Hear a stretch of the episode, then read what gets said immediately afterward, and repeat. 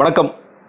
இன்றைய நாளின் மிக முக்கியமான செய்தி தலைப்புச் செய்தி விவாதப் பொருள் எல்லாமே இதுதான் வன்னியர் இடஒதுக்கீடு. வேலைவாய்ப்பு மற்றும் கல்வியில் வன்னியர்களுக்கு இருபது சதவீத இடஒதுக்கீடு வேணும் அப்படின்னு சொல்லிட்டு திரு ராமதாஸ் அவர்கள் கொஞ்ச நாட்களாகவே கடிதம் எழுதுறது முதலமைச்சரை சந்திக்க முயற்சி பண்ணுறது இந்த மாதிரியான செஞ்சுட்டு இருக்கும் பொழுது இன்னைக்கிலிருந்து போராட்டம் துவங்கும் போராட்டம் துவங்கும்னா இன்றைக்கி ஃபஸ்ட் நாள் போராட்டம். தொடர்ச்சியாக வெவ்வேறு விதமான போராட்டங்களை நாங்கள் தமிழ்நாடு முழுக்க செய்ய போகிறோம் அப்படின்னு சொல்ல ஆரம்பித்து இன்றைக்கி வெற்றிகரமாக ஒரு போராட்டத்தை துவக்கிட்டாங்க அப்படிங்கிறத பார்க்குறோம். ஸோ இந்த போராட்டம் வெற்றி பெறுமா? இதனால வர இம்ப்ளிகேஷன்ஸ் என்ன? இது எலெக்ஷன் சம்பந்தமா? இதெல்லாம் பேசுறதுக்கு முன்னாடி இது சின்ன வரலாறு வரலாறு தெரியாதவர்களுக்காக. வன்னியர் சங்கம் வந்து கிட்டத்தட்ட ஆயிரத்தி தொள்ளாயிரத்தி எண்பதுகளில் துவங்கப்பட்டது. வன்னியர் சங்கம் துவங்கப்பட்டது மிக முக்கியமான நோக்கம் வன்னியர்களுக்கு ஒரு தனி இடஒதுக்கீடு வேணும். வன்னியர் மக்களுக்காகத்தான் இது துவக்கியிருக்கோம் அப்படிங்கிறது. குறிப்பாக கல்வியிலையும் வேலை வாய்ப்பிலும் அவர்களுக்கான இடஒதுக்கீடு வேணும் அப்படின்னு சொல்லிட்டு. தொடர்ச்சியாக பல்வேறு கோரிக்கைகள் போராட்டங்கள் மனுக்கள் இந்த மாதிரிலாம் போயிட்டு இருக்க சமயத்தில் எண்பத்தி ஏழில் ஒரு வீரியமான போராட்டம் ராமதாஸ் அவர்கள் வன்னியர்கள் எங்கெங்கெல்லாம் இருக்காங்களோ அந்த கிராமங்கள்லாம் போய் தெரு தெருவாக பேசி வீதி வீதியாக பேசி மக்களை ஒன்று திரட்டி ஒரு மிகப்பெரிய போராட்டத்தை ஆரம்பிக்கிறாரு. அந்த போராட்டத்தின் விளைவாக என்ன ஆகுதுன்னா கிட்டத்தட்ட ஒரு வாரம் தமிழ்நாடு ஸ்தம்பித்த ஒரு நிலைமை. முதல்ல எம்ஜிஆர் அவர்கள் பெருசாக எடுத்துக்கல இன்னொன்று எம்ஜிஆர் அவருக்கு இப்போ உடம்பு சரியில்லை அவர் வெளிநாட்டில் இருக்கார். ரெண்டு காரணங்களால பெருசாக எடுத்துக்கல. பெரிய போராட்டமாக மாறுது. கிட்டத்தட்ட ஒரு வாரம் வந்து தமிழகம் முழுக்க ஸ்தம்பிச்சிருச்சு. மரத்தெல்லாம் வெட்டி அப்போ தான் வந்து ரொம்ப ஃபேமஸாக அவங்கலாம் மரம் வெட்டுற குரூப்னு ஆரம்பிச்சது. மரத்தை வெட்டி சாலையில் போட்டுருவாங்க. ஸோ போக்குவரத்துக்கு மிகப்பெரிய ஒரு பாதிப்பு ஏற்பட்டு வண்டிகள்லாம் நகர முடியாத ஒரு சூழல் இப்பெல்லாம் ஏற்பட்டு அதற்கு பிறகு இந்த போராட்டம் வன்முறையாக மாறி கலவரமாக மாறி கிட்டத்தட்ட இந்த வீர வணக்கம் போட்டிருக்கல இருபத்தி ஒரு வன்னியர் சமுதாயத்தை சேர்ந்தவர்கள் இறந்து போகிறார்கள் காவல்துறையால் சுடப்பட்டு. ஸோ எம்ஜிஆர் வந்து சரியாக ஹேண்டில் பண்ணல அப்படின்னு ஒரு இது இருக்குது ஸோ அவர் ஹாஸ்பிட்டல் வந்து போயிட்டு வந்த பிறகு எம்ஜிஆர் அவர்கள் எல்லா சமுதாயத்தையும் கூப்பிட்றாரு. அதில் ராமதாஸ் அவர்கள் அவரோட ரெப்ரசேஷன் கொடுக்குறாரு. இதெல்லாம் போயிட்டு இருக்க சமயத்தில் எம்ஜிஆர் அவர்கள் மறைந்து போய் விடுகிறார். அதுக்கப்புறம் பிரசிடென்ட் ரோல் வருது. பிரசிடென்ட் ரூலுக்கு பிறகு கலைஞருடைய ஆட்சி வருது. கலைஞர் மறுபடியும் அவருக்கு கோரிக்கையெல்லாம் வைக்கிறாங்க. கலைஞர் அவர்கள் மறுபடியும் அழைச்சு இந்த கோரிக்கை குறித்தெல்லாம் பரிசீலித்து ஒரு ஸ்மார்ட்டான மூவாக கலைஞர் என்ன பண்ணுறாருன்னு கேட்டிங்கன்னா அது வரைக்கும் இருந்த சதவீதத்தில் இவர் வந்து என்ன கேட்குறாங்கன்னா பிற்படுத்த அப்போ பிசி மட்டும் அப்போ எம்பிசி கிடையாது. ஸோ பிசியில் எங்களுக்கு தனியாக ஒரு இடஒதுக்கீடு கொடுங்க. எங்களுக்கான ஸ்பெஷல் இடஒதுக்கீடு கொடுங்க அப்படின்னு கேட்குறாங்க கலைஞர் என்ன பண்றாரு? எம்பிசி மோஸ்ட் பேக்வர்ட் கிளாஸ்னு ஒன்று உருவாக்கி இருபது சதவீத இடஒதுக்கீடுல ஒரு நூத்தி எட்டு ஜாதிகளுக்கு கொடுத்து அதில் வன்னியரையும் ஒன்றாக்கிறார் அவர் அவர் சார்ந்த இசைவேளாளர் ஜாதி உட்பட நூத்தி எட்டு ஜாதிகளுக்கு மொத்தமாக கொடுத்துட்டார். ஸோ ஒரு பக்கம் வந்து வன்னியர்களுக்கான வெற்றியாக இது கொண்டாடப்படுகிறது. அதே நேரத்தில் அவங்க நான் எங்கள் ஜாதி மட்டுமல்ல இன்னொரு நூற்றி ஏழு ஜாதிகளுக்காக நாங்கள் பாருங்க ஒரு சமூக நீதியை காத்திருக்கோம் அப்படின்னு அவங்க பெருமை பொங்க பேசிட்டு இருந்தாங்க அப்படிங்கிறது அது வரைக்குமான வரலாறு. அது முடிந்த பிறகு கூட அவங்க சொல்ற புள்ளி விவரங்கள் குறிப்பாக ராமதாஸ் மற்றும் பாட்டாளி மக்கள் கட்சி அது வன்னியர் சங்க ப- மக்கள் கட்சி பாட்டாளி மக்கள் கட்சியாக மாறிச்சு நமக்கு தெரியும். அவர்கள் சொல்கிற மிக முக்கியமான புள்ளி விவரம் அந்த இடஒதுக்கீடுல எல்லா ஜாதிகளும் இணைந்த காரணத்தினால் எங்களுக்கான கல்வியும் வேலைவாய்ப்பும் இன்னும் மறுக்கப்படுகிறது. குறிப்பாக நீங்கள் வந்து குரூப் ஒன்னாக இருக்கட்டும் இல்லை வந்து அரசு வேலைவாய்ப்புகளாக இருக்கட்டும் இல்லை பல இடங்களிலும் இல்லை ப்ரொஃபஷனல் கோர்சஸாக இருக்கட்டும் எல்லா இடங்களிலும் வன்னியர்கள் நாங்கள் பின்தங்கி தான் இருக்கிறோம் சொல்லிட்டு வெவ்வேறு காலகட்டங்களில் சின்ன சின்ன போராட்டம். நீங்கள் வந்து அதற்கு பெரிய பெரிய போராட்டங்கள்லாம் இல்லாட்டியும் வெவ்வேறு கோரிக்கைகள் அந்த நா- அந்த வச்சுட்டு இருக்காங்க அப்படிங்கிறது பார்க்குறோம் ஸோ இது ஒரு வரலாறு.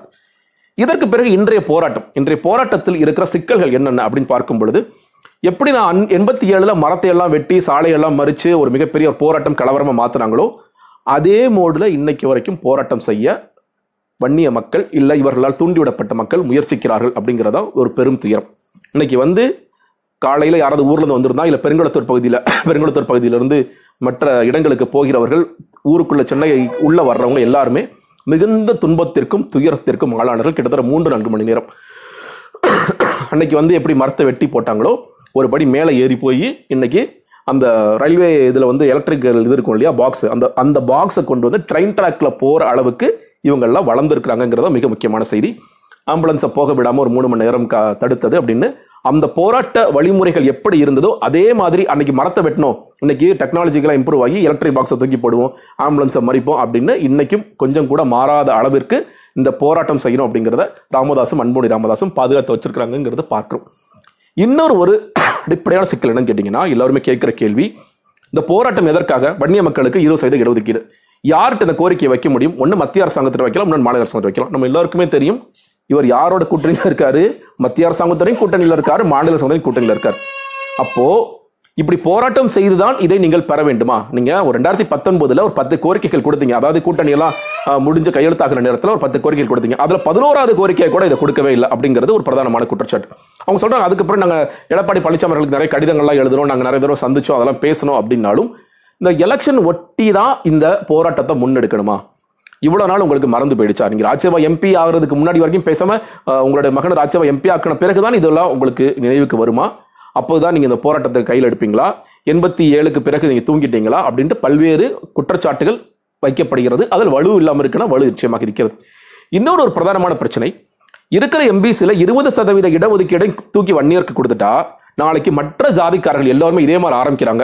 அவங்க வைக்கிற கிளைம் என்னன்னா வன்னியர் சதவீத மக்கள் வந்து இருபத்தஞ்சு சதவீதம் வரைக்கும் இருக்காங்கன்னு சொல்லி சொல்றாங்க. அது வந்து பல்வேறு கிளைம்ஸ் இருக்கு. சில பேர் பன்னெண்டுங்கிறாங்க சில பேர் பதினஞ்சுங்கிறாங்க. நமக்கு எதுங்கிறது சரியா தெரியாது. என்ன என்ன டேட்டாங்கிறது சென்சஸ் படியே நமக்கு நிறைய குழப்பங்கள் இருக்கு. ஏன்னா நம்ம வந்து ஜாதி வரையான கணக்கெடுப்பு நடத்தலங்கிறது ஒரு பார்வை இருக்கிறது அப்படி இருக்கும் பொழுது நாளைக்கு வந்து நாடார் இந்த மாதிரி ஆரம்பிக்கிறாங்க செட்டியார் இந்த மாதிரி ஆரம்பிக்கிறாங்க. எல்லா ஜாதியினரும் எங்களுக்கு ஒரு பதினஞ்சு சதவீதம் கூட எங்களுக்கு ஒரு பத்து சதவீதம் கொடுன்னா இருக்க நூறு சதவீதம் இல்லைன்னு சொல்லப்போனா இருக்கிற இந்த பிசி எம்பிசிக்கான ஐம்பது சதவீதத்தில் எத்தனை ஜாதிகளுக்கு நம்மால் இடஒதுக்கீடு கொடுக்க முடியும்? ஸோ இது ஒரு நியாயமான கோரிக்கையா?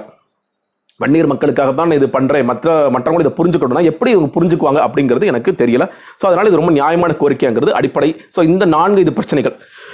இது ஏன் இந்த போராட்ட முறை குறித்து நம்ம பேச வேண்டிய அவசியம் இருக்குன்னா இவங்க தொடர் போராட்டமா சொல்றாங்க.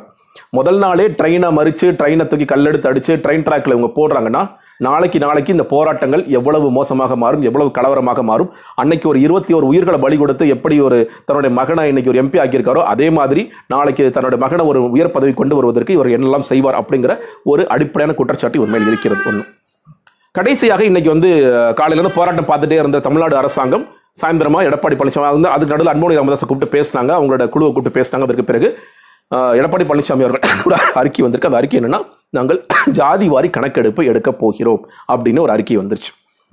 இது உண்மையான தீர்வா அப்படின்னு கேட்டிங்கன்னா அவங்க என்ன சொல்லணும்னா இது ஒரு ஆரம்ப புள்ளியாக இருக்கலாம். ஏன்னா நீங்கள் ஒரு- ஒரு கிளைம் என்ன வைக்கிறீங்கன்னா நீங்கள் வன்னிய மக்களுக்கு இடஒதுக்கீட்டில் சரியாக அவங்களுக்கு பங்கு கொடுக்கலாம்னு சொல்லி சொல்கிறீங்க அதற்கு முதல்ல எங்கள்கிட்ட டேட்டாவே இல்லை. அந்த டேட்டாவை நாங்கள் எடுக்கிறோம். அதற்கு நாங்கள் ஜாதி வாரி கணக்கெடுப்பு எடுக்கிறோம் அப்படின்னு தமிழக அரசாங்கம் இன்னைக்கு சொல்லியிருக்காங்க. அதுக்கு ராமதாஸ் உடனே அவர்கள் உடனே ரியாக்ட் பண்ணியிருக்காரு. இது ஒரு காலம் தாழ்த்தும் உத்தி. அதாவது ஜாதிவாரி கணக்கெடுப்பு எடுத்து தான் நீங்கள் வந்து வன்னியர் மக்களுக்கு இந்த இடஒதுக்கீடு கொடுக்கணும்னு அவசியம் இல்லை. ஏற்கனவே அதற்கான டேட்டா வந்து பேக்வர்ட் கமிஷன்ஸ்லாம் இருக்குது இன்னும் சொல்லப்போனால் ஆரம்பத்தில் போட்ட சட்டநாதர் கமிஷன் அம்பாசங்கர் கமிஷன் இந்த கமிஷன்ஸ் மூலியமாகவே அந்த டேட்டாலாம் இருக்குது நீங்கள் மறுபடியும் இதை கால காலம் தாழ்த்துறதுக்கு பண்ணுறீங்க அப்படி. ரொம்ப அடிப்படையான ஒரு கேள்வி என்ன வருதுன்னா இந்த பாஜக வந்து ஒரு வேல் யாத்திரை பண்ணாங்க. நீங்கள் வந்து ஒரு பக்கம் வந்து நாங்கள் அடிக்கிற மாதிரி அடிக்கிறோம் நீங்கள் அழுகிற மாதிரி அழுங்கிற மாதிரி. இது கூட ஒரு நாடகமோன்னு சில நேரம் தோண வருது ஏன்னா திடீர் காலைலேருந்து போராட்டம் அந்த போராட்டத்துக்கு அப்புறம் ஜாதிவாரி கணக்கெடுப்பு இவரே வந்து காலம் தாழ்த்துற மாதிரி உத்தி அப்படின்னு சொல்லும் போதில் பார்க்கும் பொழுது ஏன்னா ரெண்டு பேரும் ஒரே கூட்டணியில் இருக்காங்க. அப்போ வந்து உங்களுக்கும் ஒரு பேர் கிடைக்கும் எங்களுக்கும் ஒரு பேர் கிடைக்கும் அந்த மாதிரி ஏதாவது வேலை செய்யலாமா அப்படிங்கிறது ஒன்று இன்னொன்று இந்த ஜாதிவாரி கணக்கெடுப்பு சாத்தியமான்னு கேட்டிங்கன்னா அது சாத்தியம் இல்லை அப்படிங்கிறதும் வருது. ஏன்னா இந்த ஜாதிவாரி கணக்கெடுப்பு ஏற்கனவே எடுக்கலாம்னு சொல்லி அதுக்கு வந்து கிட்டத்தட்ட ஐநூறு கோடி செலவாகும். அது நம்மளால முடியாது. இது சென்ட்ரல் கவர்மெண்ட் தான் இதை வந்து செய்யணும் அப்படின்னு ஒரு இது இருக்கு. இன்னொன்று இது உண்மையிலே ஜாதிவாரி கணக்கெடுப்பா அப்படிங்கிறது தெரியல. ஏன்னா இவர் முதலமைச்சர் ரொம்ப அந்த கேர்ஃபுல்லா பாத்தீங்கன்னா ஜாதி வாரியான தற்போதைய நிலவரப்படியான புள்ளி விவரங்களை சேகரிக்கும் வழிமுறைகள் அதாவது ஸ்டாட்டிஸ்டிக்ஸ் ஏற்கனவே என்னென்ன ரிப்போர்ட்ஸ் இருக்கோ இல்லை என்னென்ன இருக்கோ அந்த ஸ்டாட்டிஸ்டிக்ஸ் படி எடுத்து வன்னியர் மக்கள் இவ்வளோ இருக்கிறாங்க நாடார் மக்கள் இவ்வளோ இருக்கிறாங்க தேவர் மக்கள் இப்படி இருக்காங்க அப்படிங்கிற ஒரு ஸ்டாட்டிஸ்டிக்ஸ் கொடுக்க முடியுமாங்கிறத பார்க்குறாங்க ஸோ அகைன் வந்து இது எந்த அளவுக்கு சரியா இருக்கும்னு ரொம்ப அடிப்படையான ஒரு கேள்வியும் இருக்கு. ஜாதிவாரி கணக்கெடுப்பு. இன்னொரு பிரச்சனை ஜாதிவாரி கணக்கு கேட்டீங்கன்னா முன்னாடி சொன்னேன். நீங்க வந்து எண்பத்தி ஏழு எண்பத்தி ஏழுக்கு பிறகு பிரசிடென்ட் ரூல் அதுக்கு பிறகு எண்பத்தி எட்டுல எண்பத்தி ஒன்பதுல கலைஞர் அவர்கள் செய்தார். அந்த பிரசிடென்ட் ரூல் போது அவர் என்ன பண்ணாருன்னா வெங்கடகிருஷ்ணன் கமிஷன் ஒரு கமிஷனை போட்டாங்க. அந்த கமிஷன்ல எம்பிசியில் இருக்கிற மோஸ்ட் பேக்வர்ட் கிளாஸ்ல இருக்கிற மக்களுக்கு எனுமரேட் பண்ணுங்க. நீங்க ஜாதி வாரி எனுமரேட் பண்ணி சொல்லி சொல்லுங்க. கலைஞர் என்ன பண்ணாருன்னா அதை அப்படியே கலைச்சார். இது வேண்டாம் அப்படின்ட்டு. இன்னும் சொல்லப்போனா ரெண்டாயிரத்தி பத்து விதமான முயற்சிகள் நடந்தது. ஒவ்வொரு வாட்டியும் இந்த ஜாதிவாரி கணக்கெடுப்புக்கான முயற்சிகள் வருவதும் போவதும் அப்படிங்கிறது ஒரு பக்கம் இருந்துகிட்டே இருக்கு. இதில் ரெண்டு பார்வையும் இருக்கு. சில பேர் என்ன அந்த ஜாதிவாரி கணக்கெடுப்பு எடுத்த பிறகு சில ஜாதி சங்கங்கள் மேலோங்கி நாங்கள் தான் பாருங்க நாங்கள் எவ்வளோ பேர் இருக்குன்னு சொல்லிட்டு இது இன்னொரு ஜாதி மோதல்களுக்கு கலவரங்களுக்கு வித்திடுவோம் அப்படிங்கிற ஒரு பார்வை இருக்கு. இன்னொன்று இப்போ மட்டும் என்ன என்ன வாழுது? இப்பயுமே வந்து சில பேர் ஜாதி தலைவர்கள் வந்து சின்ன ஜாதியோ பெரிய ஜாதியோ அங்கங்கே சில வன்முறை சம்பவங்களில் ஈடுபடுறாங்க. இன்னைக்கு வரைக்கும் மாணவ கொலைகள் நடந்துகிட்டு தான் இருக்கு. இதெல்லாம் பார்த்துக்கிட்டு தான் இருக்கும். அப்போ இந்த ஜாதிவாரி கணக்கெடுப்பு நடந்தாலாவது அட்லீஸ்ட் உண்மையிலேயே இந்த ஜா ஜாதி மக்கள் எவ்வளோ பேர் இருக்காங்க? ஒவ்வொரு ஜாதியிலும் எவ்வளோ பேர் இருக்காங்க? அவங்களுக்கான முறையான ஏழை வாய்ப்பு கல்வியெல்லாம் கிடைக்குதான்னு பார்க்கலாம் அப்படின்னு இரு பார்வை இருக்கு. ஆனால் இன்னைக்கு வந்து தமிழக அரசாங்கம் ஒரு முடிவு எடுத்திருக்காங்க ஆனால் இது என்னை பொறுத்த வரைக்கும் இது இது காலம் தாழ்த்திய முடிவா இல்லை வந்து சரியான முடிவாங்கிறத தாண்டி இது நடக்குமாங்கிறது பெரிய சந்தேகம் இருக்குது இந்த மாதிரி ஒரு புள்ளி விவரங்கள் எடுக்கிறது. என்ன சொல்லிடுவாங்கன்னா நாங்கள் எலெக்ஷன் டயத்தில் நாங்கள் வந்து நாங்கள் மறுபடியும் ஆட்சிக்கு வந்தால் இதை நாங்கள் செய்வோம் அப்படின்னு சொல்லி சொல்கிறதுக்கான வாய்ப்புகள் தான் இருக்கே தவிர எல்லாமே ஒரு சால்ஜாப் நடக்குதுங்கிறத பார்க்க வேண்டியது. எல்லாமே இது தேர்தலை ஒட்டி நாம் யோசிக்க வேண்டிய ஒரு விஷயம் இருக்கு. நீங்கள் வந்து முன்னாடி சொன்ன மாதிரி நான் அடிக்கிற மாதிரி அடி நான் அழுகிற மாதிரி அழு நம்மளாம் ரெண்டு பேர் சேர்ந்தா இந்த வன்னியர் மக்களுக்கு நம்ம ஏதோ செய்தோம் அப்படிங்கிற ஒரு பார்வை கொண்டு வருவதற்கான ஒரு யுக்தியாக கூட இருக்கலாம். இதுவரை பார்த்த அனைவருக்கும் நன்றி வணக்கம்.